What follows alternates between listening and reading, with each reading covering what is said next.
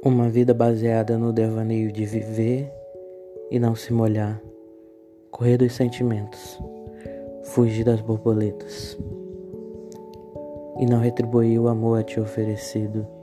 Assim como o céu carregado de nuvens, uma pessoa sobrecarregada também não faz chover.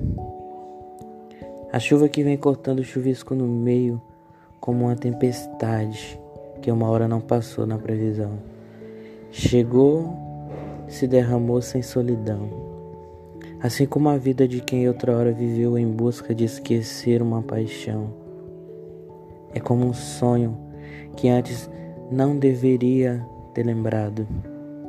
Lembranças de coisas boas do passado. É como um dia belo de verão na praia que do nada fica nublado. Esse é o tormento de alguém a quem eu nunca queria ser lembrado.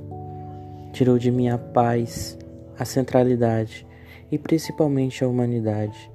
Dizem que os humanos acreditam no amor.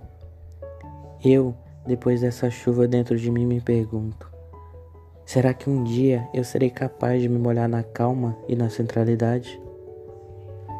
A mais pura e absoluta verdade é que a soma da vida não é sobre usar alguns guarda-chuvas te protegendo da água, te protegendo do amor.